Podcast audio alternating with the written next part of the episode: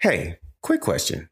What do you get when you combine an appreciation for anime, a passion for animation, a love for the Black experience, and crazy dedication? Well, you actually can get a lot of things, but one thing that you can get is an animated series with mystical powers, transforming cars with a predominantly black and brown cast that premiered on Netflix. That's right. For those of you who know, I'm talking about the long awaited Cannon Busters.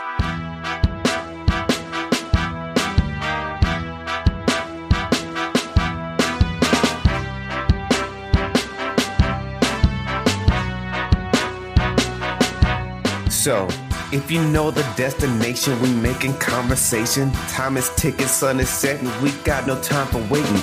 Might be a showdown, look like it's about to go down. So bust through with the cannon at the hoedown. What up, fam? Welcome to Toon Lore Done Right, a podcast where I take a moment to give you a quick lesson on a film, TV show character, or concept in animation. You can call me Dave the Tutor, and I'll handle your lesson for today.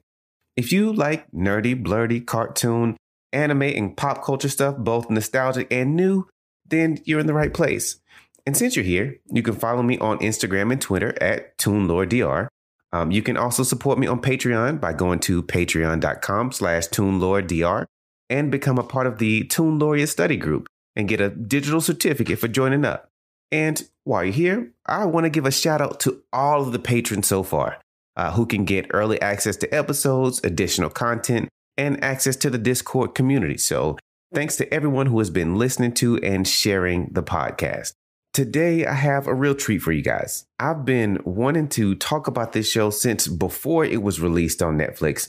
And so now I'm really excited to talk about Cannon Busters. You know, it's kind of hard for a show with this sort of production history to ever truly live up to its hype. But whether you love it or hate it or think it's just kind of meh, one thing is for certain people do not talk about this show enough. So, with that being said, check your syllabus, pull out your notepads, and let's jump straight into it.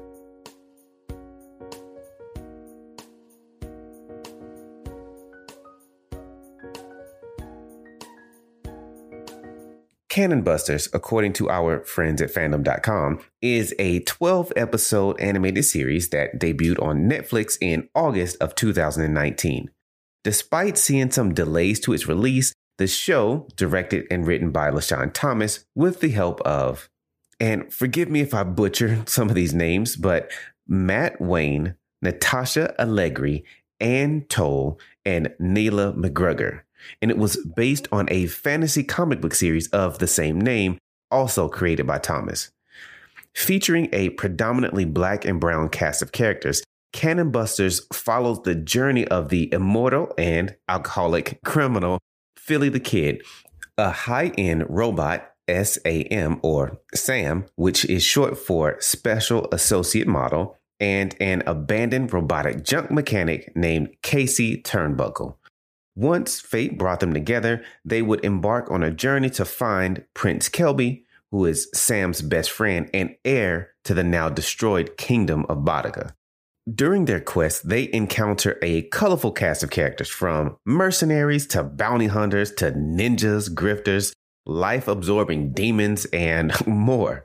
And with Yasuke on Netflix now, I thought it would be a great time to dive into Cannon Busters. So now with that proper framework, let's hop straight into the Toon Lore 101.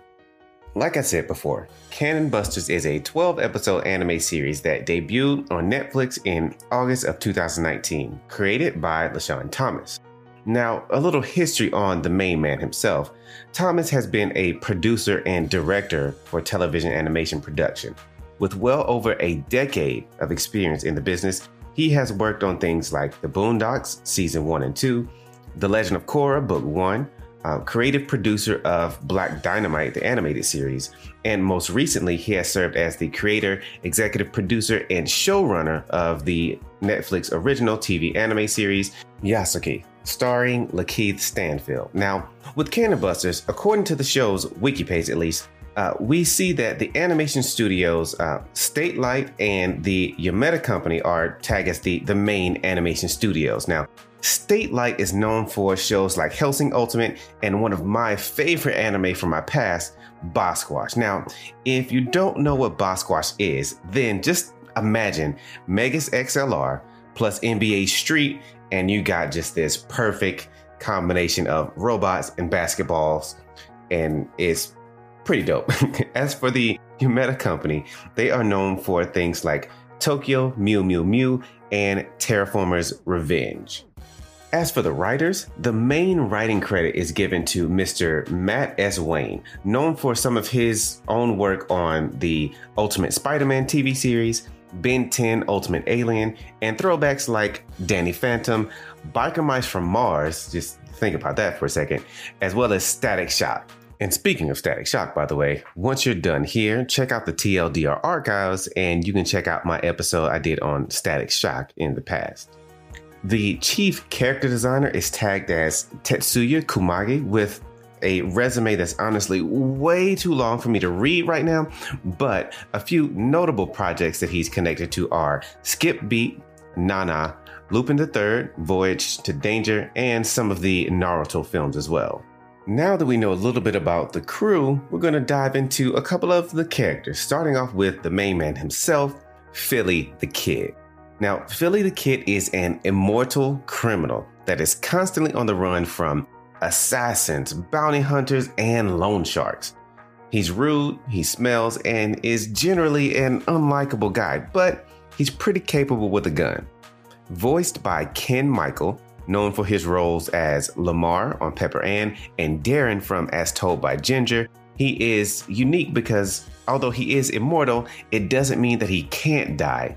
It just means that he comes back after each time his life ends. With each resurrection, a tattoo appears on his body in a random location, noting how many times he has come back from the land of the dead. He is a shoot first, ask questions later kind of guy, and this recklessness and carelessness is what gets him into his greatest deal of trouble. Luckily, he is accompanied by two capable robots, Sam and Casey. Sam is a high end robot that was separated from her best friend and heir to the throne of Bodica, Prince Kelby. Voiced by Kamali Minter, known for her work as Sparkle Cadet on Craig of the Creek, as well as Sabrina McStuffins on the Doc McStuffins Show. Sam, which is short for Special Associate Model, seeks to reunite with the prince after their kingdom is invaded and they're separated. While Sam is a fun loving and innocent robot, she is steadfast and determined, and as the story progresses, we see that she has greater strength than even she knows. Now, as for Casey Turnbuckle, she is an endlessly positive but outdated junk mechanic who loves the idea of flying voiced by Stephanie Sheh, who has an extensive resume, by the way. She is best known for her work as Renee on Barbie Dreamhouse Adventures, Yui from Sword Art Online, and one that I recognize her from, Hinata from the Naruto and Boruto series. Casey was a top maintenance robot, but became obsolete as time passed, and is now searching for ways to improve herself. She meets up with Sam just before our story with Philly the Kid starts, and now is the one who comes up with the idea to find Philly the Kid to help guide them to the place that they think Prince Kelby is. She is loving, caring, determined, and grows attached to our only non sentient member of the crew, Bessie. Now, Bessie is Philly the Kid's red muscle car. It looks like something Colonel Sanders would buy if he was as wealthy as a used car salesman from Texas in the 1980s. But I digress. While at first, Bessie seems like just another car, there's much more to her than meets the eye. In order to function, Bessie requires quarters to be inserted into her dashboard like a Street Fighter II arcade machine. By doing this, Bessie transforms to become a literal robotic raging bull. But did you guys catch that? I said that uh, there's much more to her than meets the eye. And then I also said that she transforms because Transformers, their motto is more than meets the eye. You get it? Okay, well, never mind. Now, to, to round out our heroes, we have Nine. He is a wandering, masterless swordsman who is older with pinkish reddish skin and white hair. Voiced by Greg Chun, known for his work as Ike from Super Smash Bros., Lee from the Baki series, Ambassador Lee from Superman Red Sun, and what I recognized him from, Muzan Kibutsuji from Demon Slayer. Known for his speed and agility, Nine has used his ninja skills to dismember people so quickly that they don't even notice it. And in my humble opinion, he is the most well rounded character in the group. The episode on his backstory was far and away my favorite episode. Although he doesn't always stick around the rest of the crew, he shows up when he's needed. Uh, kind of like Kratos in the Tales of Symphonia series. Uh, he shows up, does damage, and then goes about his business. Now, as for the villains, we do have one main villain and his cronies, but there honestly isn't much depth to them. With that in mind, we'll start with the main villain or main antagonist himself, Locke. Locke is a massive man born in the dark realm of the Southlands where they still practice forbidden magic. Voiced by Billy Bob Thompson, known for his work as Wheeljack and Starscream on Transformers Cyberverse, Walla from Lupin the Third the First, try saying that 10 times fast, and various characters of voices on the Pokemon, Yu Gi Oh!, and Winx TV series. In an era where magic is almost non existent, Locke presents himself as a supreme sorcerer that descends upon the powerful yet peaceful kingdom of Bodica. And by doing so, easily takes down its king, who is known as the most powerful warrior in the kingdom. Beneath him, Locke has a small group of elite warriors called the Fraternity. Their leader and right hand man of Locke is Dex, she has two robotic hands with sharp claws that fly freely when disconnected from her body. For the other three remaining members of the fraternity, we have Bridge, Manic, and Coin, who you can watch the Cannon Busters opening, which, by the way, absolutely thumps. You should definitely check it out. Um, but then, by watching the opening, you can get a pretty good idea of what their powers and abilities are. With all that being said, though, the representation in this show is top notch. In addition to most of the characters being black and brown, there's even a dope character named Hilda with vitiligo. But what struck me the most is that people's appearances was just never a big deal. Uh, there isn't just one token black character that fits all the black stereotypes. And while it's not an apples to apples comparison, I feel like Cannon Busters did better at representation than Pixar's movie Soul. So, what are my overall thoughts here? I'll get to that in a moment. But before I do, let me explain my thought process. When I watch an animated show, there are a few criteria that I use to judge to what degree I like it. Um, this isn't a scientific method and it's not something that I always do consciously, However, after years of watching and judging entertainment, this is what I've found that is the most important to me. So we have story, pacing, main characters, support characters, villains, action, comedy slash emotional impact, and finally, animation quality. Here are some of the questions that I like to ask myself in order to come to my conclusions. So, for the story, is it an interesting premise? and do the creators build a believable world? Uh, one where I can easily become immersed in. Uh, for pacing, do I want to come back after each episode? Am I shown what's happening or am I bogged down with exposition? Did the ending feel right or did it feel rushed or was it too slow?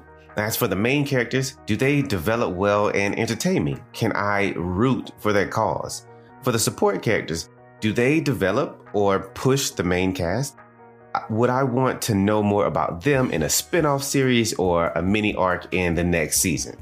As for the villains, do they mirror the main characters? Um, are they a good foil? Do I sympathize with them? Uh, my questions on the villain or antagonist will change from show to show because antagonists serve different purposes depending on how the show sets them up. As for the action, do they bang? You know what I mean? Like, are the action sequences earned and do they advance the story? Or is it just, you know, just only to look pretty? Um, for the comedy slash emotional impact, do I feel the feelings that the creators want me to feel? When characters are sad, do I know why they're sad? Can I empathize empathize with them? Does the show make me laugh? And then finally for the animation quality, does the style look consistent and does it look fluid for its time? So I wouldn't I would judge the early years of One Piece differently than I would judge, you know, something that just came out. Now, when I'm looking at the animation, I specifically didn't mention the art style because liking or not liking an art style is to me quite subjective. Um, there are some art styles that I just don't like no matter how good the animation is. And that has little to do with the animation quality itself. so, with all of the exposition out of the way, does Cannon Busters hold up? Let's talk about it.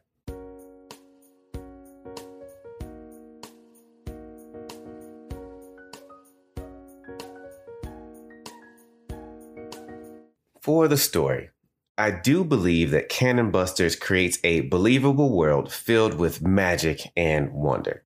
And I do believe that the show captures what Thomas set out to accomplish in that Cannon Busters is a fantasy action comedy where the journey is measured not by the miles, but in the friends and the people that you meet along the way.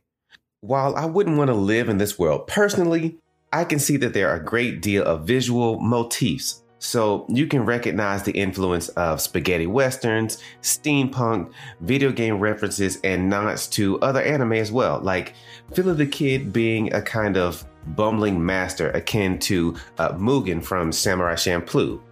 Now, for the pacing, the pacing is where Cannon Buster sees the most dips with me. While I do want to see where the characters end up, I feel that apart from Nine, I didn't learn enough about each character's backstory early on to care about their motivation. This is particularly evident in episode 6 for me, where Philly the Kid's backstory was, I mean, it was exposition city.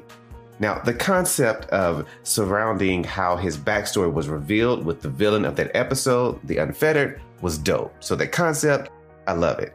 However, I would have preferred it to be paced out over time, kind of like The Mandalorian season one. And also, as we find out more about Sam and her abilities, it was difficult for me to sense the tension in battles because we, as an audience, are unaware of her limits. But more on that later. For the main characters, it's kind of a mixed bag. Uh, for characters like Philly, I mentioned before how his backstory is ill placed and full of exposition and it takes away a lot for me. Um, not seeing the seeds of the hatred that drives him sprinkled throughout the story makes things feel a little bit janky. Then you have characters like Nine that have a super compelling backstory that came at the perfect time that makes all of his current actions really make sense. Along with Casey, who doesn't have a huge arc, but whose consistency really holds the story together in many ways for me. Locke's motivations were kind of basic, but I'm hoping that there's a season two one day that will help to flesh out some things for me. As for the support characters, you know, as I thought back on this, the supporting cast was kind of awesome. With only a few exceptions, the supporting cast really helped to flesh out the world that Cannon Busters set out to make. I'm not a huge fan of the fraternity, but they play their parts. And there was a bit of bad for me. Um, there's a set of characters in episode two that I wasn't a huge fan of, uh, not because they were poorly written or poorly designed or anything like that, but because of the accents that they were given. To give a bit of context, these antagonists uh, trapped our heroes to kill them and sell them for parts. And, you know, that's fine. I mean, that sounds kind of weird to say it's fine to sell people for, for parts, but in context, it makes sense. But the thing that bugs me is that the less intelligent ones were given a thick Southern accent. Now, this is a trope often used in film to identify characters as idiotic or barbaric without the need to give them any real backstory. The same thing was done in Disney's Princess and the Frog, and there's a list that's a mile long that can be gathered with other media that does this. The reason that this is an issue specifically for me and just why it irks me so much is because of the experiences that I've had in the past. As a man born and raised in the American South, I have been looked down upon as less intelligent and even coerced into changing the way I speak to become more quote unquote neutral so that my speech pattern can match my level of intelligence. And that's crazy because I kind of feel like Miles Morales now because I can't code switch my accent on when I want to. Watch this. He can do it now. I can't do it on command. He can't do it on command, but it is cool. Now, y'all know I go on tangents all the time, but this is a bit of a cool one. I found this uh, video that I listen to every once in a while that reminds me of how dope my Southern accent really is. So listen to this short clip here. But the primary reason uh, most people don't realize that the American Southern accent is not a sign of ignorance, but actually the fact that, according to linguists, we're the only people left in the United States who generally still sound like our ancestors. Because if you listen to native born Southern speakers, the average Southerner tends to sound more like this, what we call this Moonlight Magnolias drawl, because if you speed up that Southern drawl, over time it rapidly becomes a British accent most people don't realize that people that came here from Europe were largely from the United Kingdom. So when they got here, this was more along the lines of their speaking tones. But that's the first and second generations coming off the boats, not their children. By the third and fourth generations, the kids don't quite sound like mum and dad anymore because they're starting to develop a slight elongation of the way they talk. What's today called the Virginia Tidewater accent. It's not a complete southern drawl because that's a port area.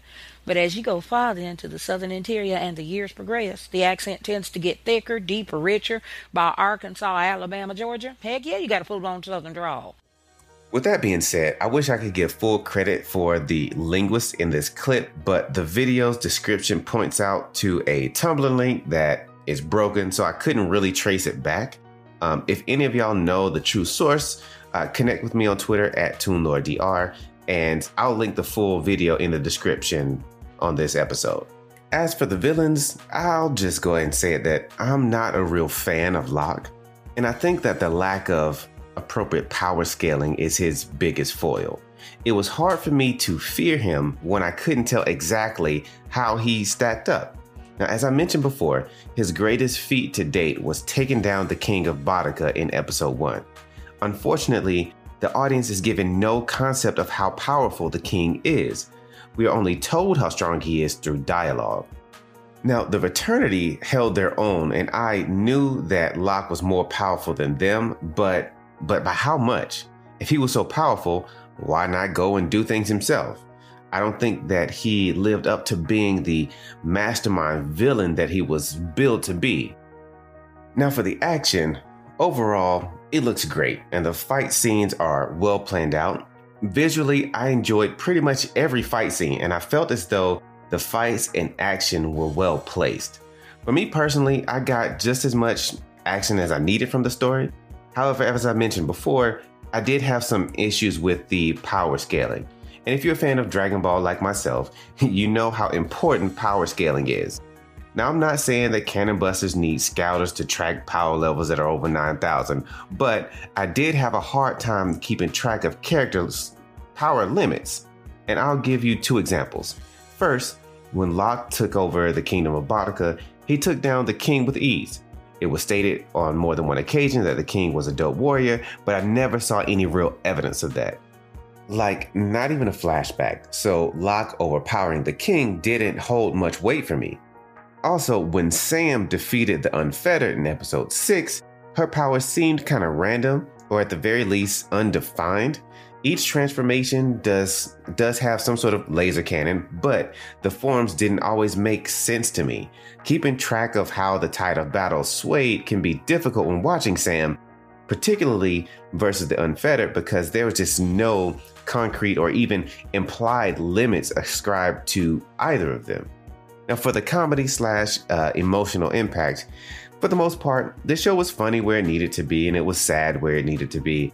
I also flip flopped back and forth between the English and Japanese dubs as I enjoyed both of them. Uh, the relationships between Philly, Sam, and Casey was great, and their dynamic could be great in almost any situation. Now, as far as the overall animation quality, um, with the exception of a few hiccups, the animation was was great for me. there's a few areas that I could nitpick about, like in episode three and episode five, but those are minor in comparison to the rest of the show. Now, with all that being said, Cannon Busters is a good show.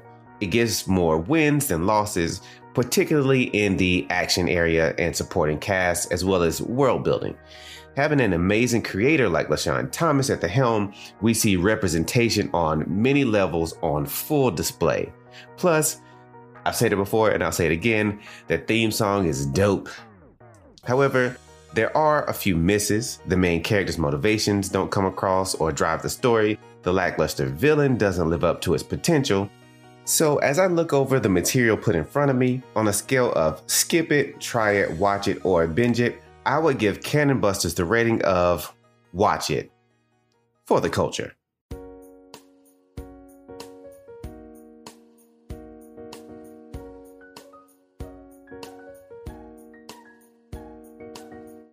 Now, before I let you go, I want to take you to a part of the show that I like to call the black light. Here, I scour the farthest, darkest corners of the internet to showcase a piece of work or an artist that has piqued my interest. On Instagram, I follow Dr. Norton Therapy. This isn't art in the traditional sense. You know, I usually will give you a creator or some sort of illustrator or something like that.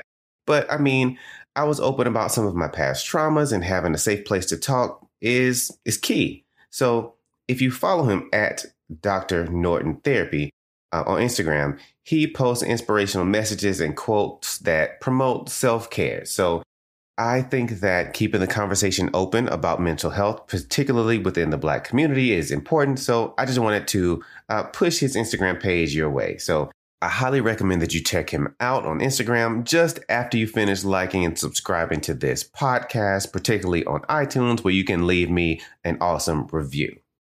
This has been Toon Lore Done Right. And don't forget to like, share, review, comment, and subscribe. I can't wait to see what new countries and people we can reach out to. Uh, you can dialogue with me and even make suggestions on future episodes by following me on Instagram and Twitter at ToonLoreDR. So, until the next time I can give you the TLDR on a film, TV show character, or concept in animation, it's been real.